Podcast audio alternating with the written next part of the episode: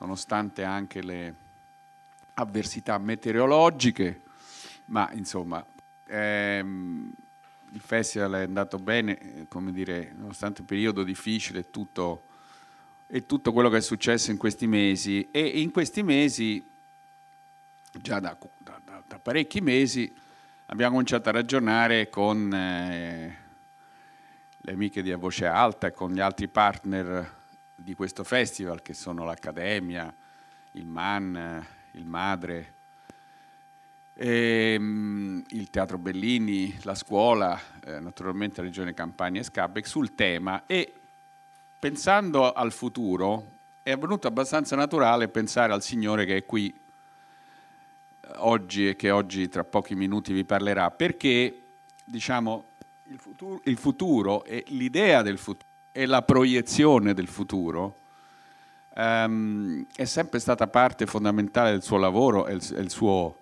il suo, modo anche di raccontarlo. Um, io ho avuto il privilegio di conoscerlo già molti anni fa, sono molti anni che lo uh, pressiamo per avere un suo libro, penso che prima o poi arriverà, nel frattempo lui ne ha scritti vari, ma ce n'è uno in particolare che vi, vi, vi eh, suggerire anche perché speculare al titolo, il titolo nel nostro festival è L'invenzione del futuro, questo si chiama L'invenzione della Terra, è pubblicato da Selleria ed è veramente un libro straordinario.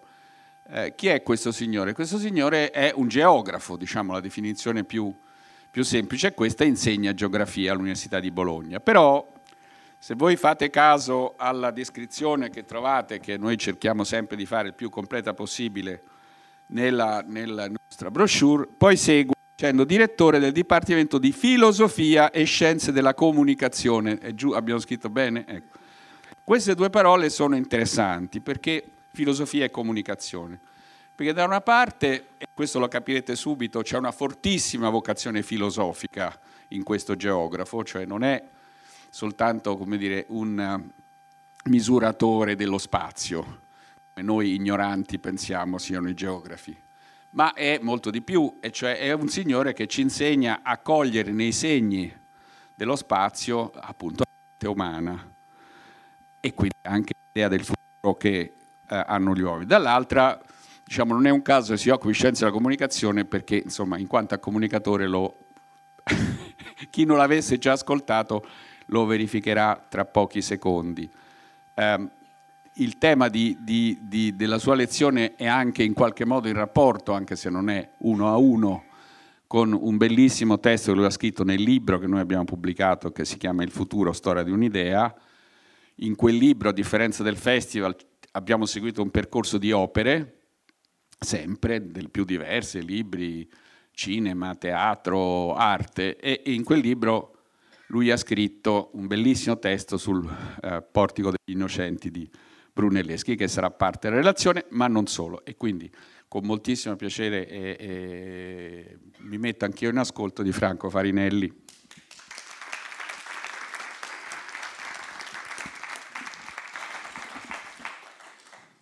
Allora, alla mia età di, è, è, è difficile essere di nuovo imbarazzati, però adesso io onestamente di fronte alle parole di Giuseppe la terza, eh, come dicono gli americani, ho fatto la mia giornata, me ne potrei andare contento e, e sarei molto lieto. Invece siamo qui per parlare, dopo aver ringraziato l'editore. Qui prometto pubblicamente che consegnerò tra qualche mese un libro. Pensiamo al futuro. È questa l'occasione che, che ci riunisce qui. Eh, pensiamo al futuro. Ci arriviamo alla fine. Per poter avere un'idea del futuro, di cosa davvero sia il futuro, bisogna e di come si annuncia per noi che siamo vivi adesso, bisogna partire un po' da lontano. Parto da una figura che in questo corso di lezioni eh, ha una trattazione a parte. Parto da Cristoforo Colombo. Parto da Cristoforo Colombo perché eh, il perché sarà, scandirà tutto quello che dirò. Parto da Cristoforo Colombo e parto da, dalla vigilia della scoperta del, di quella che chiamiamo America. L'11 ottobre del 1492. Una scoperta molto problematica. Tanto per cominciare non si sa chi l'ha visto per prima. Non si sa chi l'ha visto per prima perché eh, il primo ad avvistare eh, alle due del mattino, ma a quelle latitudini il giorno sorge presto, la terra fu un marinaio di cui conosciamo il nome, Rodrigo de Triana, perché immediatamente tornati a terra il marinaio protestò vivacemente rivendicando a sé la scoperta. Non si trattava di un primato morale, si trattava di soldi, perché qualche giorno prima Colombo, che temeva di essere buttato fuori dal, dalla nave, dall'equipaggio che ormai si sentiva in difficoltà, aveva promesso a chi avesse avvistato terra un ricco premio. C'è ancora la lista precisa del premio che sarebbe toccato a chi avesse per primo scorto la terra, di cui soltanto Colombo era certo dell'esistenza. Un giubbotto finemente ricamato, un giubbotto di seta finemente ricamato, dei soldi, eccetera, eccetera. Quindi il marinaio scende giù a precipizio dopo aver gridato a squarciagola e contento perché ha vinto il premio. No, non sarà così, perché subito Colombo lo gela. E qui comincia la storia che ci interessa davvero. Parentesi, su Colombo, da quando la storiografia su Colombo è in mano agli americani, più passa tempo e meno ne sappiamo. Quindi quello che, quello che io sto dicendo si può controllare in un testo problematico, nel diario di bordo di Cristoforo Colombo. Noi sappiamo che non è il testo vero di Colombo, ma un personaggio del quale vorremmo tutti sapere molto di più, Bartolomé de las Casas, molto importante per la concezione che l'Europa ebbe e ha eh, dei popoli indigeni, che lui difendeva a spalla tratta contro chi diceva che erano semplicemente delle bestie. Bartolomé de las Casas, questo lo sappiamo per certo, Bartolomé de las Casas è stato l'ultimo di cui si sappia, ad avere in mano il testo originale, il diario di bordo di Cristoforo Colombo, ne ha fatto quello che ha voluto, nel senso che il testo di Colombo è sparito e noi dobbiamo, da, da, dalla metà del Cinquecento, accontentarci eh, della trascrizione che Las Casas ha fatto di questo testo, che è quello che eh, oggi si può leggere, l'unico testo che si può leggere che riguarda direttamente la scoperta. Ebbene, qui in ciò che resta del diario originale di Cristoforo Colombo si dice che appena il povero Rodrigo scende dall'albero dove era di vedetta, tutto contento perché, come direbbero a Roma, ha svortato, cioè ha vinto il premio, Colombo gli dice l'ho vista prima io. Quindi il premio spetta a me. Attenzione, questo sarà una, un, problema enorme. Eh, le Cortes spagnole metteranno degli anni a decidere chi abbia ragione, alla fine danno ragione a Cristoforo Colombo. E una tradizione raccolta da Francisco de Oviedo, un altro storico coevo, racconta che per la disperazione, arrabbiato, Rodrigo de Triana si sia scristianizzato, sia diventato musulmano per protesta contro la decisione delle Cortes di Spagna e sia andato a vivere in Marocco. Colombo dice l'ho vista prima io e chiama un testimone. Chiama il Nostromo e spiega Colombo, a Rodrigo, che dice come l'hai vista prima tu? L'ho vista prima. No, no, dice io ieri sera, prima di andare a dormire, ero inquieto, dice proprio così Colombo, perché sentivo che qualcosa stava per accadere. Tanto è vero che ho, ho, ho, indugiato un po' e ho fatto qualche volta insieme con il Nostromo il giro del ponte. Attenti qui, ed esattamente nella direzione dove tu stamattina hai scorto terra, io ho scorto, eccoci al punto, è il caso proprio di dire, io ho scorto un punto luminoso che appariva e spariva. Tant'è vero che ho pensato come, no, no, dice lui, come fosse, ci fosse una candela, il vento soffiasse, ogni tanto il lumicino della candela si spegneva, ma qualcuno subito riav- lo riavvivava. Ora è stato calcolato, perché è stato calcolato che Colombo avrebbe visto questa, questo punto luminoso che appariva e spariva a circa a quasi 90 km di distanza, che sembra un dato mh, problematico, sebbene noi sappiamo niente su come, eh, quale fosse la, dire, la capacità visiva di un uomo di 5-6 secoli fa. La cosa finisce così. E ripeto, è un episodio che figura nel diario di bordo di Cristoforo Colombo. Perché per capire il futuro bisogna partire di qui? Poi vediamo che significa. Perché vedete, il mondo, quando Colombo parte, era quello che adesso io vi faccio vedere, se riesco a premere il tasto giusto. Sì. Questa alle mie spalle, spero voi vediate nonostante la luce, è una mappa che non esiste più, è stata distrutta dai bombardamenti alleati nel 1943. Eh, però nella storia della cartografia è chiamata la mappa di Erbstorff. Ne hanno fatto delle foto, prima, naturalmente, prima che... Quindi ci è stata tramandata in qualche forma. Ed è uno dei più belli esemplari di mappamundi medievale.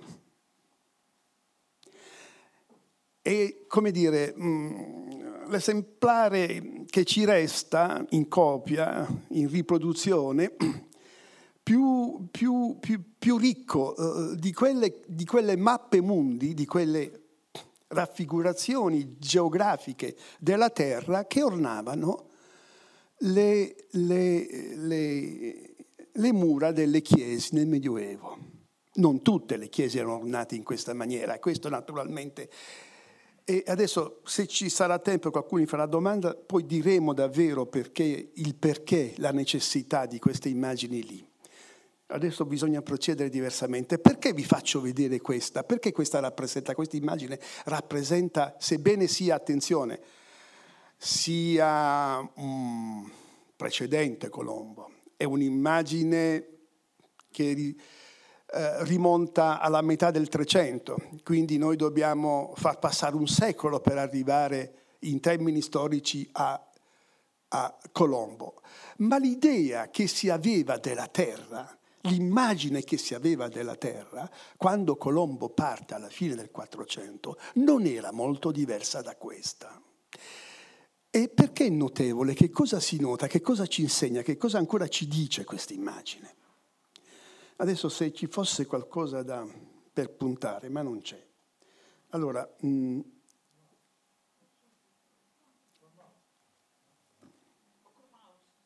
dov'è il mouse? Ah, col ah, giusto, scusate, ma... Ecco. No, perché io non ho questa sul mio... Ecco. Vedete questa? Ah, ah, ah. Allora, eh, grazie, chiedo scusa, eh, sono io lo sprovveduto del, della situazione. Non... Beh, eh, adesso vi mostrerò come in questa mappa, come in tutte le mappe mondi del Medioevo, quasi tutte le mappe mondi medievali, non si poteva distinguere, la metto, la metto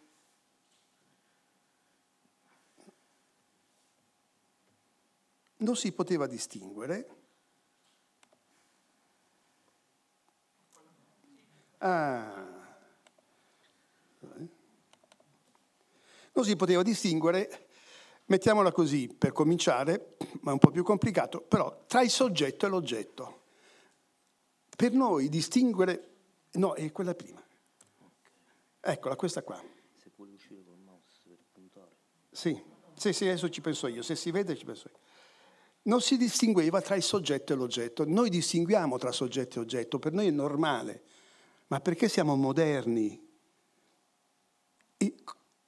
Come sapete, il primo che distingue radicalmente, che separa brutalmente, direi, il soggetto dall'oggetto è un signore chiamato Cartesio, a metà del Seicento.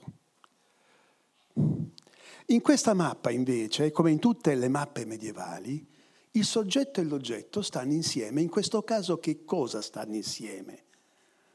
Il corpo di Cristo e il mondo sono la stessa cosa. Vedete? Questa è la testa di Cristo. Alla sommità. Questa è la testa, questa è la mano di Cristo, questa è la mano di Cristo e in fondo noi abbiamo noi abbiamo i piedi, uno e due. È come se la terra fosse il corpo di Cristo. Potete dirle in termini più, più, più dotti. Esiste il mondo, ma il mondo si compone dell'insieme del, dello spazium e del seculum, del tempo e dello spazio. È un mondo cioè che esiste come un tutt'uno. Si dà, eh, ci torneremo alla fine, si dà secondo il modello in realtà che si oppone a quella che noi chiamiamo spazio. Cioè le cose stanno l'una dentro l'altra. E tra una cosa e l'altra non c'è intervallo. Spazio significa appunto intervallo. E questo è il modello del mondo. Badate, eh, stiamo parlando del 1300, ma in realtà stiamo anche parlando, se ci sarà tempo ci arriveremo alla fine, di come oggi il mondo si avvia a funzionare. Secondo il modello della ricorsività, direbbero i cibernetici. Le cose stanno l'una dentro l'altra, come un uovo. Il modello aristotelico delle sfere concentriche l'una dentro l'altra. Così, in questo caso, il corpo di Cristo coincide, sta dentro la terra, coincide senza nessun tipo di diaframma.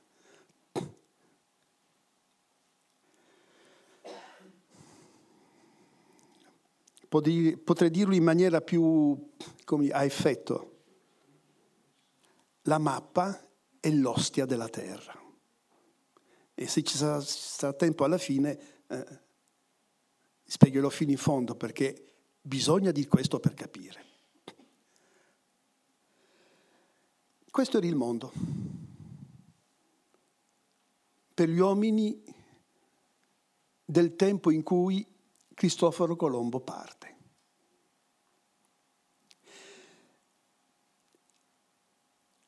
Un mondo che ha al proprio interno anche il paradiso. Ecco, vedete il paradiso dov'è? È qui.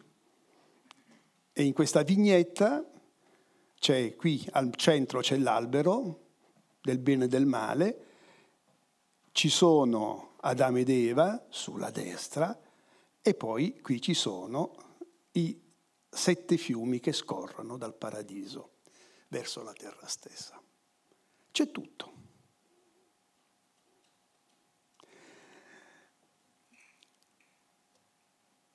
Ma a metà del 400 il paradiso viene cacciato dalla terra, viene spunto per così dire. Questo è un particolare della mappa di Fra Mauro che è conservata alla Marciana Venezia questo frate che appunto configura a metà del 400, mettendo insieme tutte le informazioni che arrivavano a Venezia, mette insieme un modello davvero insuperato. E dove per la prima volta, per la prima volta, ripeto, siamo a metà del 1400, Colombo è già nato, eh? Colombo è già nato, ha pochi anni ma è già nato. Per la prima volta vedete il paradiso viene raffigurato, ma non è più della terra, è fuori dalla terra. Come dire che tra, comincia a nuclearsi quella distinzione tra fisico e metafisico, che fino ad allora non era mai stata rappresentata, trattandosi di rappresentare la realtà terrestre o terrena. Fate voi. A metà del 400, eh, si badi che ancora Colombo, quando arriva di fronte alle foci costeggiando la costa, mh, mm, la, la costa orientale eh, di ciò che oggi chiamiamo America, arriva di fronte alle foci dell'Orinoco, lui è convinto di essere arrivati in paradiso. Cioè la, la maestosità e la grandezza e la portata delle foci dell'Orinoco, un fiume che in Europa non esiste in quella dimensione, in quella potenza, eh, per Colombo eh, eh, che ha il problema costante di, di far concordare ciò che vede con ciò che è la sua tradizione culturale. L'unica spiegazione possibile per Colombo è che è arrivato di fronte alla montagna del paradiso. Dunque anche ancora per Colombo, nonostante Fra Mauro, per Colombo il paradiso poteva essere su questa terra, poteva essere un luogo della faccia della terra, della superficie terrestre. A segno di come già nel 400 l'immagine del mondo vada cambiando. Ma cambia radicalmente in funzione di che cosa? Perché Fra Mauro espelle il paradiso dalla terra? Perché all'inizio del 400 Pippo Brunelleschi, come si chiamava, Filippo Brunelleschi detto Pippo, costruisce tra il 1412 e il 1416 un'architettura che nessuno aveva mai visto prima.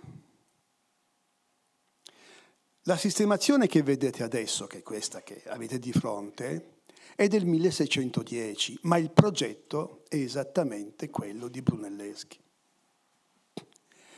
Ed è davvero l'architettura, la configurazione, la struttura con cui inizia la modernità. Se si dovesse salvare per spiegare a chi verrà millenni dopo di noi, se qualcuno ci sarà, che cosa è stata ciò che per secoli abbiamo chiamato modernità, la matrice, l'origine della modernità, bene, è questa struttura qui è esattamente questa struttura.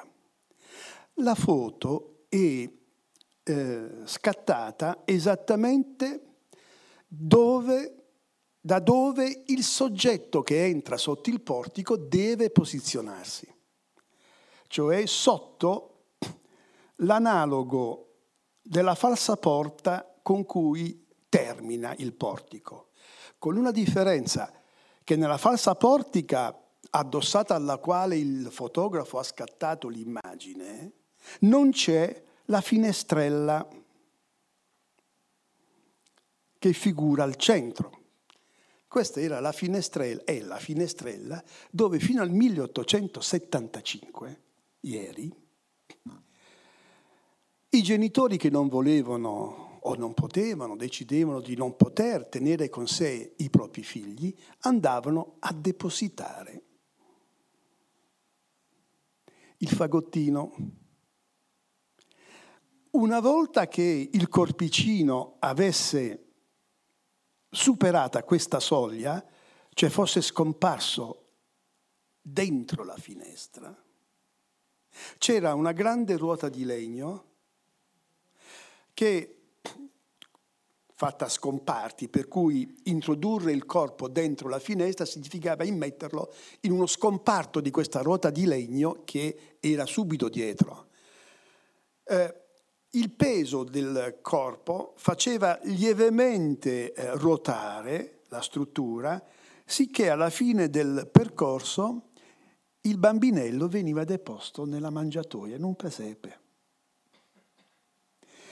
E a quel punto da semplice ammasso biologico che era, diventava cittadino di Firenze. Diventava un innocenti, uno degli innocenti, cittadino di Firenze, cioè acquistava un'identità politica, una sorta di trasfigurazione eh, alchemica del, del, del dato biologico in cui il corpo consisteva. La stessa cosa però, per questo ne parlo, accadeva nella mente di chi guardava, e ancora oggi guarda tutto ciò. Oggi tutti noi siamo moderni da secoli. Che cosa accadeva? Che cosa accade allo sguardo dello spettatore quando si mette esattamente dove Brunelleschi ha deciso che debba stare? Eh, voi vedete, eh, ecco perché ho scelto questa foto che è un po' vecchia, ma mm, rappresenta molto bene l'effetto visivo, il trucco ottico che scatta.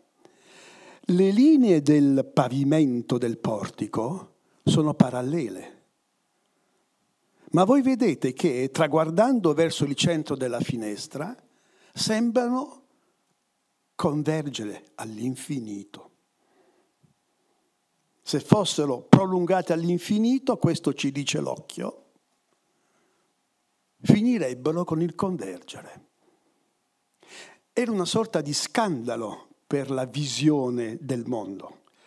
Prima di tutto perché il primato della conoscenza, del rapporto con il mondo, passa dal tatto alla vista.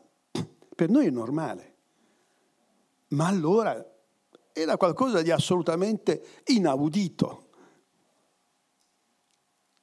Cosa dice Gesù quando Tommaso... Io sono nato in una piccola città della costa abruzzese dove si crede che sia custodito il corpo di Tommaso, l'apostolo Tommaso.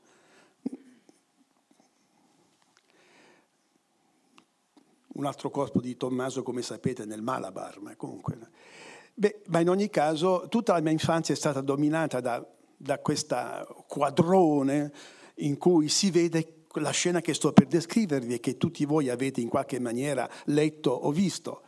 Cioè Tommaso che per sincerarsi della resurrezione di nostro Signore affonda la mano nel costato.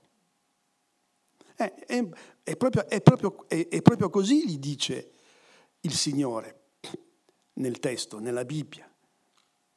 Tommaso, dammi la mano e guarda. Cioè si guardava con le mani, nel senso che era il tatto che certificava il rapporto con la realtà e non la vista. Tant'è vero che quando Leon Battista Alberti, che il Papa manda Proprio sotto questo portico, eh, Brunelleschi costruisce questo portico, poi smette. L'unica cosa che gli importa dell'ospedale degli innocenti è costruire questo portico. Poi smette perché deve andare a costruire un'altra cosa, che è la cupola, che come dirà Alberti, no? fa ombra a tutti i popoli di Toscana, cioè eh, Santa Maria del Fiore. Leon Battista Alberti, mandato dal Papa a capire che cosa i fiorentini hanno inventato con questa struttura, cambia appena vede, e ancora noi oggi spieghiamo il trucco della prospettiva, perché qui nasce la prospettiva moderna, è il primo esempio questo di prospettiva moderna, cioè di proiezione. Leon Battista Alberti cambia il proprio emblema, lo fa diventare che cosa? un occhio con le ali. Avete presente un drone? Un drone è esattamente la realizzazione dell'emblema che all'inizio del 400 Leon Battista Alberti sceglie per sé il nuovo emblema dopo aver capito la struttura e la logica di questo monumento, di questa architettura. Un occhio con le ali sembra una cozza perché esiste in medaglie, esiste una cozza con due ali, l'occhio, e poi sotto due parolette, quid tum, che significa, noi tradurremo, e beh, e adesso, e allora. Cioè che cosa accade? Perché qui Leon Battista Alberti capisce che il mondo è cambiato. E in che senso è cambiato? Tanto per cominciare, il trucco, perché si tratta di un trucco evidentemente, le linee del portico, gli estremi del portico, restano parallele. Siamo noi che se ci mettiamo in quelle condizioni, quelle del fotografo, in questo caso, le vediamo convergere. Abbiamo l'illusione che, che verso il centro del, della finestra convergano. Bene, però ci sono alcune condizioni al contorno perché il trucco scatti, come direbbero gli scienziati. Prima condizione, il soggetto deve stare fermo, non si può muovere, se no il trucco non funziona. Guardate, è la prima volta che si, si concepisce l'immobilità del soggetto.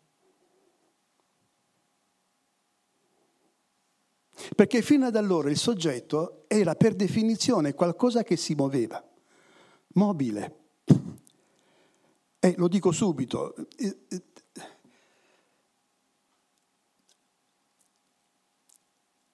è, so, è, è questa struttura che bisogna riconsiderare per capire perché oggi, per esempio, esiste la tragedia dei migranti.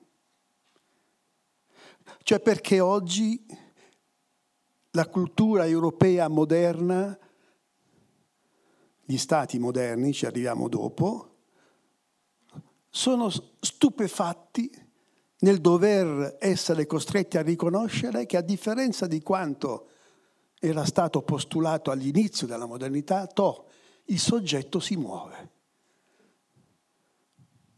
E non ci sono, non ci sono possibilità di rimediare alla mobilità dei soggetti. Oggi è chiaro. Ma l'idea che il soggetto sia, lo dico il termine, statico, cioè immobile, nasce qui. E nasce in funzione di che cosa?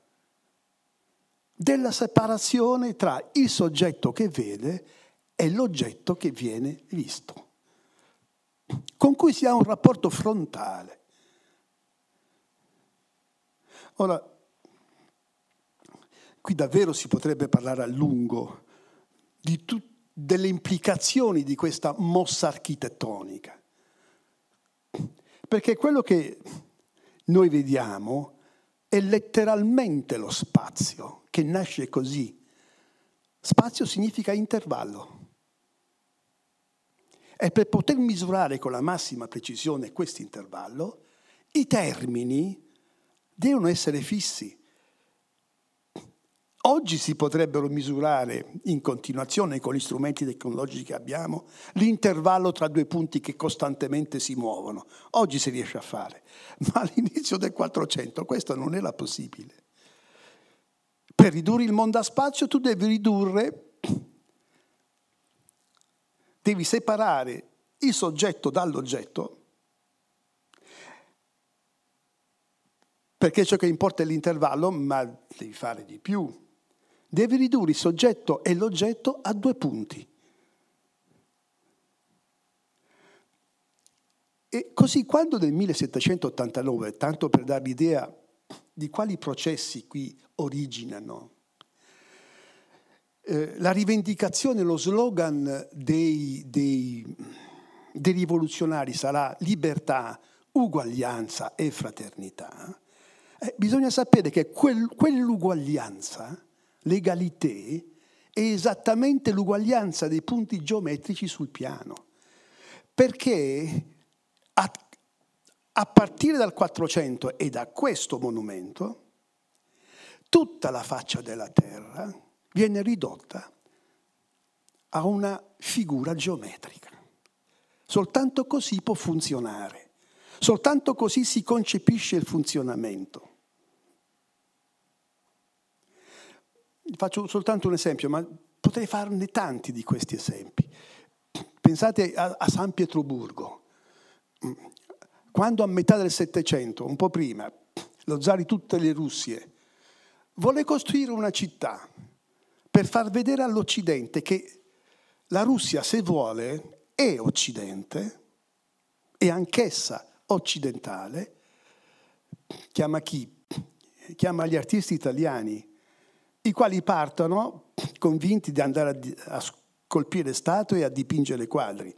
Sì, ma accessoriamente, perché la prima cosa che gli viene chiesta è costruire una grande prospettiva, cioè lo spazio, l'intervallo tra terminali che sono che obbediscono alla geometria euclidea. È una vera e propria rivoluzione questa. Per cui è qui che davvero inizia quel processo. Giuseppe La Terza è stato molto buono nel presentarmi, ripeto, e ha detto che sono un geografo. E, e qui davvero è, è quel processo per cui se voi ci fate caso, ed è una delle prime cose che ho capito da piccolo, la faccia della terra, la mappa, cioè voglio dire, non è la faccia della terra, non è la copia della faccia della terra, è la faccia della terra che è la copia della mappa, proprio in quanto ha una struttura geometrica che ne rappresenta la logica. È come cioè se la modernità avesse iniziato a costruire, a trasformare la faccia della Terra come fosse una gigantesca immane mappa. E questa è la modernità. Qualcosa che ai contemporanei, ai fiorentini di allora, era perfettamente eh, presente. Vi era assoluta coscienza che questo eh, stava accadendo è che la rivoluzione in atto era qualcosa che trasfigurava e ridefiniva non soltanto eh, le fattezze di ciò che possiamo vedere, ma attraverso di esse ridefiniva l'identità dei soggetti. C'è una burla formidabile che voi potete leggere e si chiama la, la novella de, eh, del, di Maso Legnaiuolo. Maso era un amico di Brunelleschi e il legnaiuolo allora era colui che approntava la base di legno sul, sulla quale poi si dipingeva il quadro. E Donatello e Brunelleschi, narra Antonio Manetti, giocano una burla nello stile delle burle fiorentine del Medioevo a questo signore, ma siamo già all'inizio del 400. Non ve la racconto, andatela a leggere perché è divertentissimo. Ma qual era il punto? Che loro fanno credere a questo maso, che non era molto intelligente, a questo maso di essere un'altra persona. Cioè cambiano l'identità, trasformano l'identità. E sapete come finisce poi la, la novella? Perché poi alla fine gli amici preoccupati perché ormai Maso era andato in paranoia, gli svelano tutto, come erano riusciti a farle cambiare idea. L'ultima frase, le ultime frasi ci dicono, vabbè, tutto sommato sì, Maso eh, andò via da Firenze, ma fu la sua fortuna perché andò in Ungheria e andò a eh, fare eh, il suo mestiere, che era quello di, cioè a diffondere la prospettiva, cioè l'organizzazione spaziale della faccia della Terra, come dire del funzionamento della realtà. Eh, guardate ancora.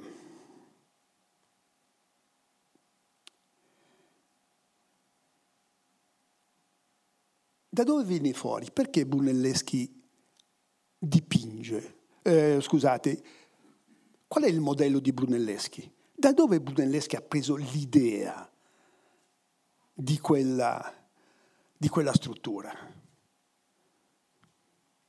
Beh, io credo, non soltanto io, eh, io credo che il modello sia questo. È lo schema appunto della proiezione.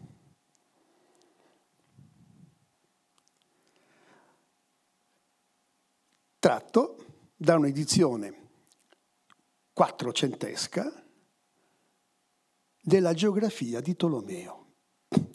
Tolomeo era stato un signore, era un egiziano, scriveva in greco ed era suddito dell'impero romano al tempo della sua massima fioritura e abitava la città più fantastica che sia mai esistita, Alessandria d'Egitto, dove tutte le fedi, le religioni, le credenze, le filosofie, i modelli del mondo, insomma, si incontravano e si fertilizzavano a vicenda. E Telomeo insegna che cosa in questo libro che noi oggi chiamiamo geografia? Insegna il contrario di quello che oggi bisogna fare, ma insegna quello su cui tutta la modernità si è organizzata, riconosciuta e costruita. Cioè insegna a prendere la sfera terrestre e a trasformarla in una serie infinita di mappe. In, altri, in altre parole, a sottrarre una dimensione al mondo. Questa è la proiezione, a questo serve la proiezione. La realtà è sferica, la Terra è un globo, e guardate bene, lo, lo, si è sempre saputo, sono stati gli americani nel 1800 a inventarsi la favola che è stato Cristoforo Colombo a dimostrare che la Terra fosse sferica. Ecco perché all'inizio dicevo che più passa tempo, meno di Colombo si sa davvero. La proiezione serve a questo, a tradurre una figura, la sfera, in un'altra, la tavola. Dal punto di vista topologico, cioè matematico, le figure sono irriducibili. Vale a dire, per quanti sforzi si faccia, non è mai possibile trasformare compiutamente una sfera in, un, in una mappa o una serie di mappe, in una, in, anche il numero infinito di mappe. A metterle insieme mai daranno la sfera, perché le proprietà topologiche dei due modelli sono opposte, irriducibili, inconciliabili. La sfera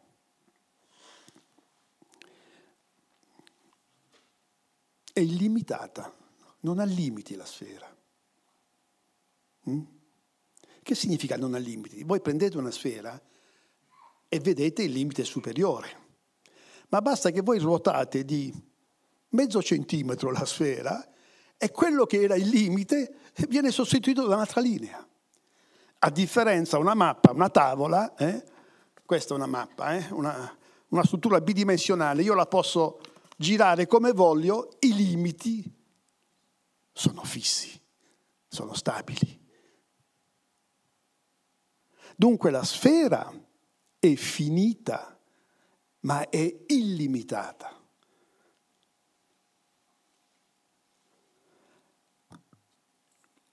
La tavola, al contrario, è limitata ma infinita. Cioè, posso pensare una dimensione.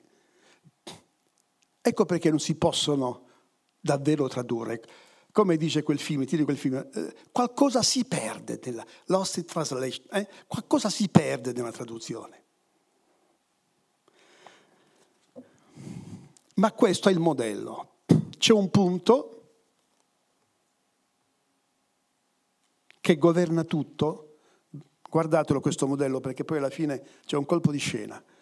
C'è un punto dal quale tutto dipende alla lettera, viene, dal, al quale tutto è appeso, e poi esiste la possibilità che appunto inventa Tolomeo di trasferire matematicamente le dimensioni della Terra questo, a partire da questo punto su una tavola. Due cose sono fondamentali, ma non sono rappresentate sulla tavola. Quella tavola che è esattamente il prodotto di queste due cose, due elementi. Il primo elemento, il punto, vedete, cade fuori. Il secondo elemento è questo, il regulamentum, lo spazio, la scala metrica, la regola della modernità. Quello che si può vedere sulla mappa è l'effetto della trasposizione in base alla quale, in funzione dello spazio, il, la sfera terrestre viene ridotta ad una mappa. Questo è il portico, il portico di cui si dice, qui sta la finestra di cui prima si diceva e qui si mette il il soggetto.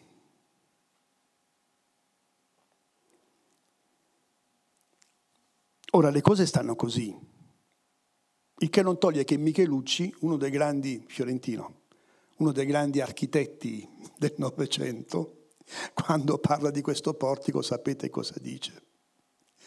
Dice guardate, fate poche storie, perché dice Brunelleschi sapete perché ha inventato questo trucco? Per far divertire i bambini del, dell'orfanotrofio. La trovo fantastica, in realtà le cose sono molto più serie. Perché la grande esportazione, il grande articolo esportato da Firenze a partire dal 400 è esattamente questo. Torno un momento indietro se ce la faccio, ma non credo perché il mio comando è no, eh, infatti. Ah, ce la faccio. Torno un momento indietro e torniamo a Colombo a questo punto. Un punto dal quale tutto dipende. Eh? Un punto che c'è e non c'è. C'è, ma diventa invisibile vi ricordate? Eh? Il punticino luminoso. Insomma, che cosa sta a significare quel brano? Sta a significare che lo sguardo di Colombo era uno sguardo prospettico. Perché dico questo? Perché si può dire questo, anche se non si può dimostrare. Perché si può dire questo? Si può dire questo, si deve dire questo perché evidentemente la realtà, l'inedito, lo sconosciuto si manifesta in prima battuta come un punto. E quando noi vediamo, esercitiamo il senso della vista, beh, tutto quello che vediamo non dipende da quello che è materialmente possibile vedere, dipende dai modelli culturali che abbiamo in testa. da ciò che ci aspettiamo di vedere, da come siamo abituati a vedere.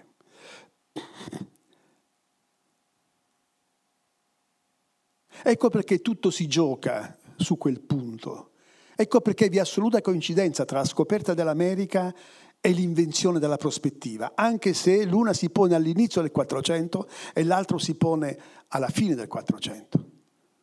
Nel frattempo, durante tutto il secolo, eh, l'ideologia prospettica, cioè la maniera prospettica, cioè spaziale di vedere il mondo, di configurarselo mentalmente, ha fatto grandi progressi.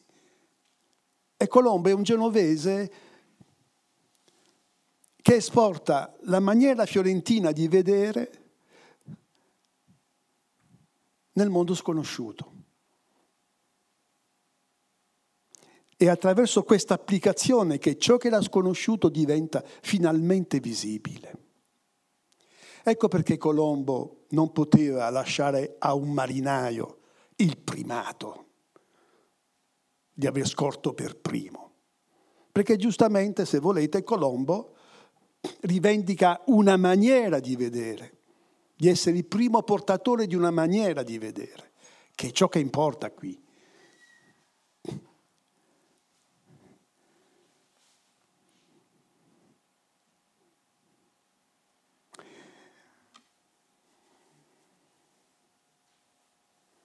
Quando, eh, devo affrettarmi perché quando, quando eh, Brunelleschi, prima di costruire il portico, partecipa al concorso per la costruzione delle porte del Battistero, ma vince Ghiberti. Eh, e, e cosa fa Brunelleschi? Sconfitto, vende un podere che ha nella campagna fiorentina e va a Roma insieme con il suo grande amico Masaccio, il pittore. Pittore che muore giovanissimo, a 27 anni Masaccio muore. E vanno a Roma a studiare gli antichi. Se il portico degli innocenti di Brunelleschi è la prima struttura architettonica, costruita secondo il criterio della spazialità, dello spazio, dunque la prima struttura architettonica moderna, questo qua, questo affresco, la Trinità di Masaccio, è la prima pittura realizzata con gli stessi criteri. Tant'è vero che alcuni dicono che il soffitto a cassettoni, che molto ricorda quello del portico, qui l'abbia fatto, l'abbia fatto eh, Brunelleschi.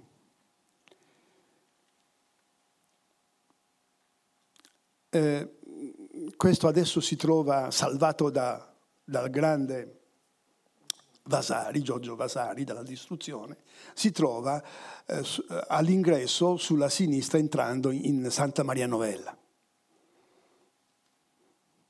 È la prima pittura moderna, proprio in quanto è l'esemplificazione di cosa la prospettiva, la proiezione e lo spazio siano. E lo spiega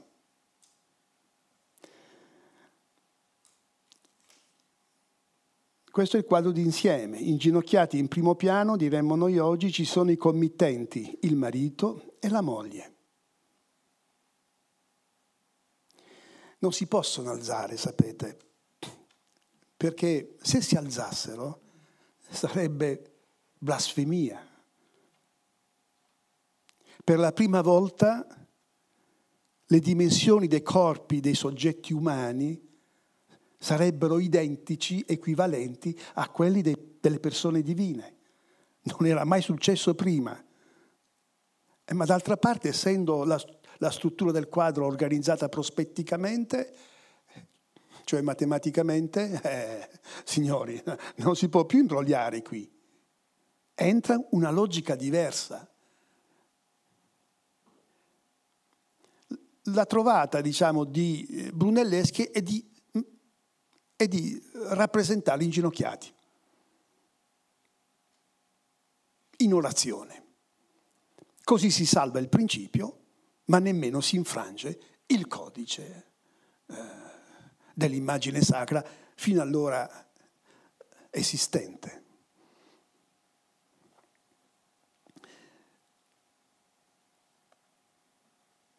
Ecco, vedete.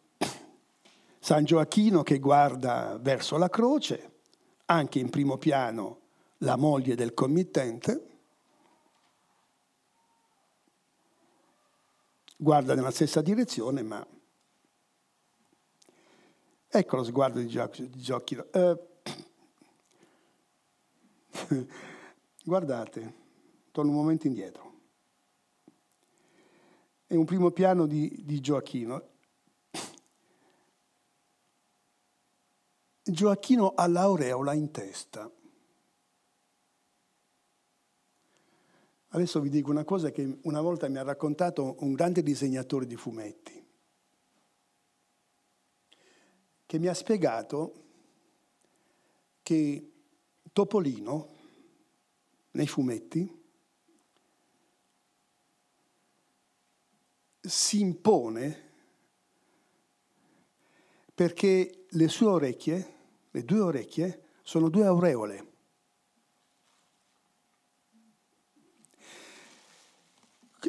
Eh, no, eh. Qual è il problema dell'aureola? L'aureola sfugge alla prospettiva. Perché se rappresentare prospetticamente l'aureola non si vedrebbe nulla perché sarebbe una linea. Allora qui si inventa il motivo dell'aureola per sottolineare all'interno di una rappresentazione dove tutti i corpi hanno le stesse dimensioni e dunque la qualità non viene più distinta, il corpo sacro dal corpo laico per così dire, il corpo divino da quell'umano, allora i corpi di natura divina hanno l'aureola che li contraddistingue. Ma è necessario metterla perché ormai i corpi sono stati immessi in un ambito dove vigono soltanto le regole matematiche che si applicano a tutti i corpi. Questa è la Madonna. La Madonna, vedete, è davvero un campionario di sguardi, hm? Lo sguardo fidente verso la croce del santo,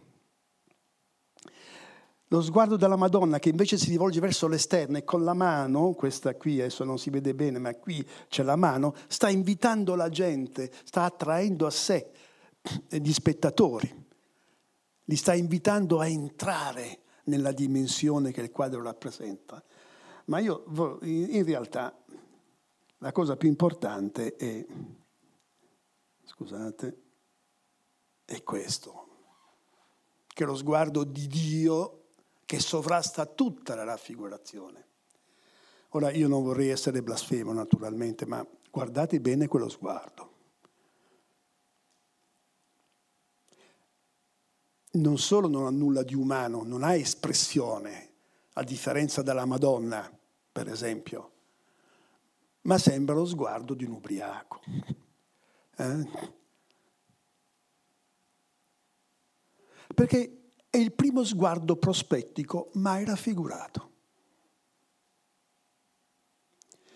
Dio, sotto c'è la colomba dello Spirito Santo, e guardate qui adesso, vabbè, Vedete, questa è la colomba, la vedete? Eh? Sembra la barba da lontano, ma è la colomba bianca. Vedete che cosa, cosa reca nel becco la colomba? Si vede?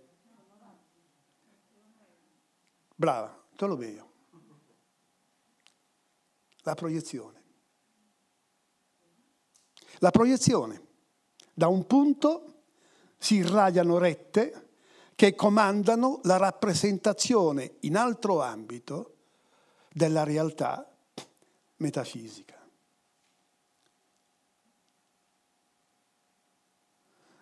Eh, per onestà avviso che,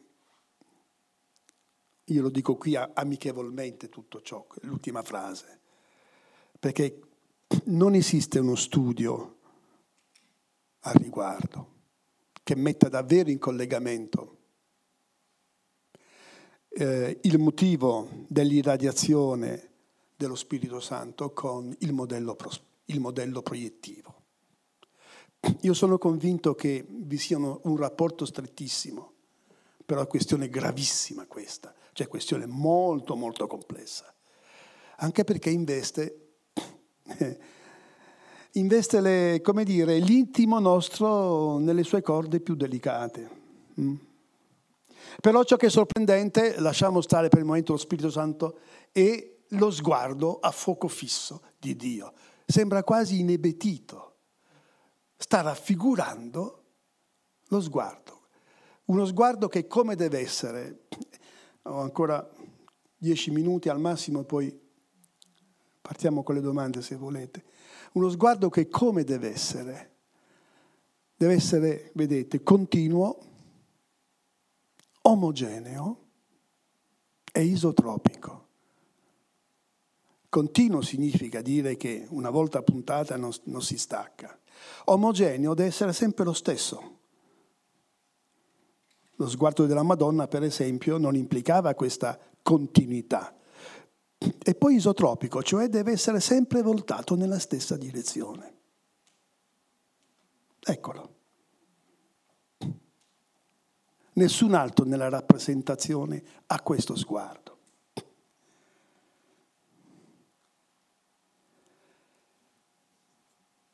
Continuo, continuità, omogeneità e isotropismo.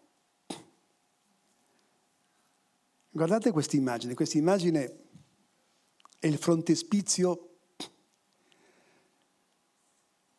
eh, dell'opera che fonda lo Stato moderno, il Leviatano e Thomas Hobbes, 1641.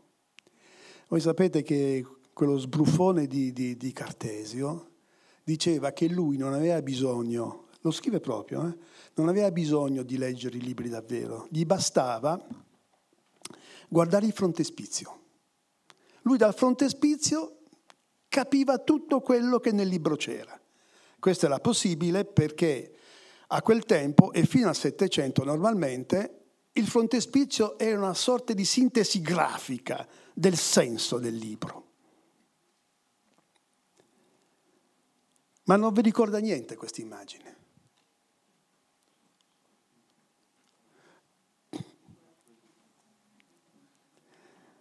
Eh, questo è il Leviatano, è lo stato, eh, il Dio mortale, come lo chiamerà Hobbes, il Dio mortale. Lo Stato moderno, quel Dio che in questo momento è, ha qualche problema. A fare che cosa? A tenere dentro di sé, vedete, tutti i corpi delle persone immobili al proprio interno. Il corpo dello Stato e composto materialmente dal corpo dei sudditi. È questo che, è questo che eh, il frontespizio raffigura. E in mano ha il simbolo del potere laico, la spada, e il pastorale. C'è già stata in Inghilterra, eh, come dire, l'operazione di Enrico VIII eh, e la Chiesa anglicana ormai si è sganciata da quella romana. Quindi, eh, è diventata in, un'unica, in un unico corpo, riunisce i due poteri. Ed è il Leviatano, cioè il mostro di fronte al quale, si legge nelle scritture, non c'è forza che tenga, non c'è potere che tenga. E infatti è sotto il Leviatano che si dispone la faccia della terra. Si potrebbe continuare, ma voi vedete che il modello cui obbedisce il Leviatano, il Leviatano stesso obbedisce però. Ciò che bisogna dire è che il Dio mortale a sua volta obbedisce a qualcosa. È questo che sta mostrando Hobbes, attraverso l'inclinazione di queste linee che puntano verso un punto che non si vede. Mm? Qualcosa che sta al di sopra, ma che non è visibile. Eh, qualcosa che non sta al di sopra, ma che non è visibile, ecco, lo sapevo. Eccolo il modello del frontespizio del Leviatano. È questo punto qui. E l'inclinazione degli assi è esattamente questa, della spada e del pastorale. È esattamente questa. Che è un'altra maniera per dire che cosa, e, e arriviamo ad oggi da questo punto di vista. Che il territorio dello Stato moderno obbedisce esattamente alle stesse proprietà dello sguardo prospettico, cioè della proiezione. Il territorio dello Stato moderno è continuo, omogeneo e isotropico. Uno Stato moderno è tutto un pezzo. Sì, c'è qualche San Marino, insomma, ma roba. Eccezioni che confermano la regola. È tutto un pezzo. Omogeneo. Eh, questo è il problema non, perché non è fatto tutto della stessa sostanza, mai nessuno Stato è stato fatto tutto della stessa sostanza, cioè quali sono gli indici attraverso i quali noi eh, eh, verifichiamo la misura dell'omogeneità di un territorio? Eh, la lingua e la religione, cioè diciamo, come dire, la, la, la, la la capacità, gli, indici che riflettono la capacità di manipolazione simbolica dei cittadini, le credenze. E non c'è mai stato nessuno Stato nonostante i trasferimenti, le deportazioni, eh, le migrazioni, quando tra 5 e 600 in Europa fu necessario organizzarsi statalmente, che nessuno Stato dove davvero il principio della omogeneità fosse davvero rispettato compiutamente. Oggi a Bologna ci sono quartieri dove si parlano 151 lingue diverse. sì. Continuo omogeneo e isotropico, cioè voltato tutto il territorio nella stessa direzione. A questo serve in uno Stato la capitale. Ecco perché è al centro. Perché deve segnalare il punto verso il quale tutte le parti devono essere funzionalmente orientate. Pensate alla Turchia. Quando Atatürk nell'Ottocento inventa lo Stato turco moderno, ha una magnifica, eh, straordinaria città a disposizione per farne la capitale, Costantinopoli. Ha un problema Costantinopoli, a dispetto della sua grandezza, della sua importanza, della sua storia. È periferica, è al margine. Eh, non, non, non, funziona come, come elemento isotropico. Dunque, come vedete, si gioca a partire dal portico degli innocenti la partita decisiva per la costituzione della modernità. Lo Stato è una sua diretta derivazione perché lo Stato è spazialmente strutturato, è l'effetto di una proiezione. Oggi sulla faccia della Terra ci sono circa 200 Stati, se la dividono quasi tutta, poi ci sono ampie zone dove lo Stato non c'è ancora, anzi fatte a fette dagli Stati, pensate uh, ai poli per esempio, all'Artide e all'Antartide. E per ogni giorno che passa noi siamo costretti a rilevare la, la difficoltà del funzionamento dello Stato, proprio perché esiste qualcosa che si chiama oggi, dal 1969, esiste ciò che noi chiamiamo la globalizzazione. Che cos'è la globalizzazione? Guardate, è nata esattamente l'estate in cui stavamo col naso per aria a vedere la luna di notte non si vedeva nulla, la solita luna, però gli americani erano atterrati, allora si diceva sulla luna e la storia che ci veniva raccontata era che la luna diventava una seconda terra. E tutti quanti si erano convinti che la grande rivoluzione fosse quella.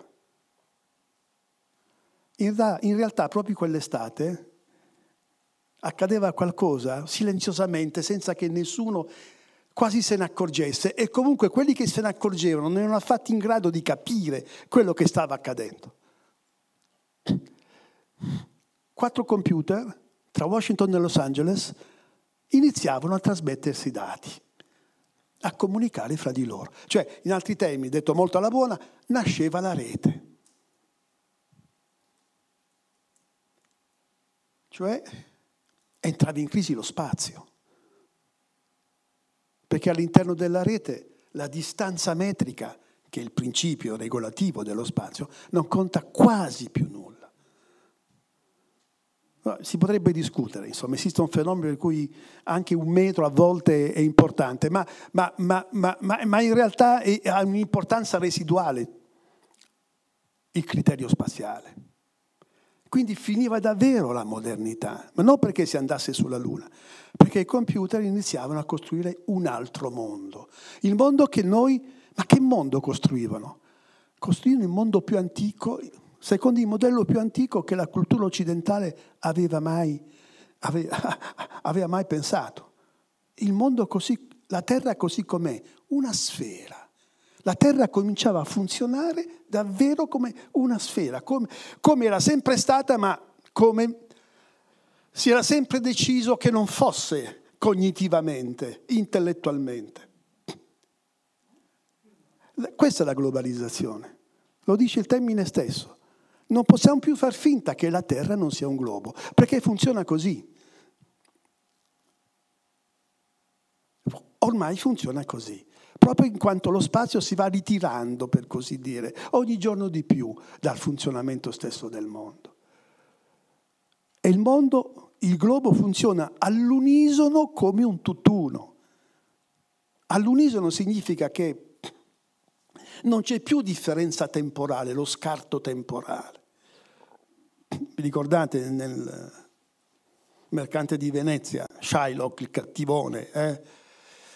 Il mercante che sa come il mondo funziona, ma siamo nel Cinquecento. E cosa dice all'amico da cui pretende due libri del cuore perché le ha, le ha fatto un prestito che non è in grado di restituire? Cioè, tu vuoi, come dice, tu vuoi, vabbè, lo dico con parole mie, tu vuoi eh, uccidere Venezia, blocca lo stretto di Malacca, dove oggi è Singapore. Allora non, non c'era. E gli spiega, se tu blocchi lì, dopo tre mesi Venezia muore. Perché muore? Perché se tu blocchi quello stretto, eh, tutto il commercio veneziano che riguarda i capitali oltre che le merci eh, sarà finito. E se blocchi gli alimenti a Venezia, Venezia muore. Giusto, e, e, e, così sarebbe accaduto. Ma qual è il punto qui che, ci, che distingue quella situazione dalla nostra? che le navi per arrivare dallo stretto di Malacca a Venezia ci mettevano tre mesi almeno. Cioè il funzionamento del mondo implicava tempo nei circuiti globali. Adesso questo tempo non è più necessario. Le, le merci più preziose, il denaro e l'informazione, non hanno più bisogno di tempo per spostarsi rapidissimamente da un punto all'altro del mondo. È come se noi oggi vivessimo, avessimo iniziato a vivere in un mondo antiproiettivo, per così dire, come se il problema fosse risalire al di qua della mossa proiettiva che da Tolomei in poi ha governato l'intera maniera di stare al mondo, almeno in Occidente, e che l'Occidente poi ha imposto a tutto il resto del mondo stesso. Questo è il problema oggi. E ne va della nostra possibilità e capacità di comprendere il mondo e il suo funzionamento. Cioè ne va della possibilità di continuare a vincere la scommessa di capire che cosa sta accadendo. Eh, non c'è un libro sulla proiezione. Cioè ci sono tanti libri sulla proiezione, ma insegnano semplicemente perché ci, ci sono tante maniere di trasformare una sfera in una tavola, a seconda dal punto di vista, dalla posizione che il punto G assume. Ma non c'è un libro che si ponga il problema della storia e del significato della proiezione, sebbene, per esempio, proiezione sia un termine che anche Freud fa proprio. Eh? Cioè, buona parte della psicologia oggi e eh, dell'analisi eh, fa proprio, attenzione, eh, mi affido a quelli che ne sanno più di me in questo, eh, ma fa proprio senza, come dire, senza mica spiegare granché. E, e soprattutto senza porsi il problema eh, dell'operazione, del rapporto che esiste tra la prima delle proiezioni, quella geografica, quella che fa sì che possiamo parlare di geografia, perché, vabbè, chiudo così allora, visto che è tempo. È, è tempo, sì. Allora, è, è, geografia significa descrizione della Terra, questo ci hanno detto. Non è proprio così, perché la Terra ha almeno tre nomi, sapete. Ma me ne bastano due. Il primo nome della Terra non è Ge, è Cton. Cton, sentite come rimbomba. Eh? Cton. È, è la sfera. Cton è la sfera, è la Terra a tre dimensioni. Stiamo tornando verso un'epoca ctonica e stiamo abbandonando, stiamo uscendo dall'epoca geografica. Questo è il punto vero, secondo me. Ecco che cosa intendevo dire prima io quando si tratta di risalire, mi viene in mente Rimbaud, eh? Il problema di Rimbaud esistenziale, risalire la vita, risalire la proiezione. Oggi il funzionamento del mondo ci impone di far fronte al globo così come il globo davvero sempre abbiamo saputo che fosse, ma mai abbiamo avuto il coraggio di affrontare. Vabbè, mi sto scaldando troppo, quindi mi fermo perché no, non vorrei...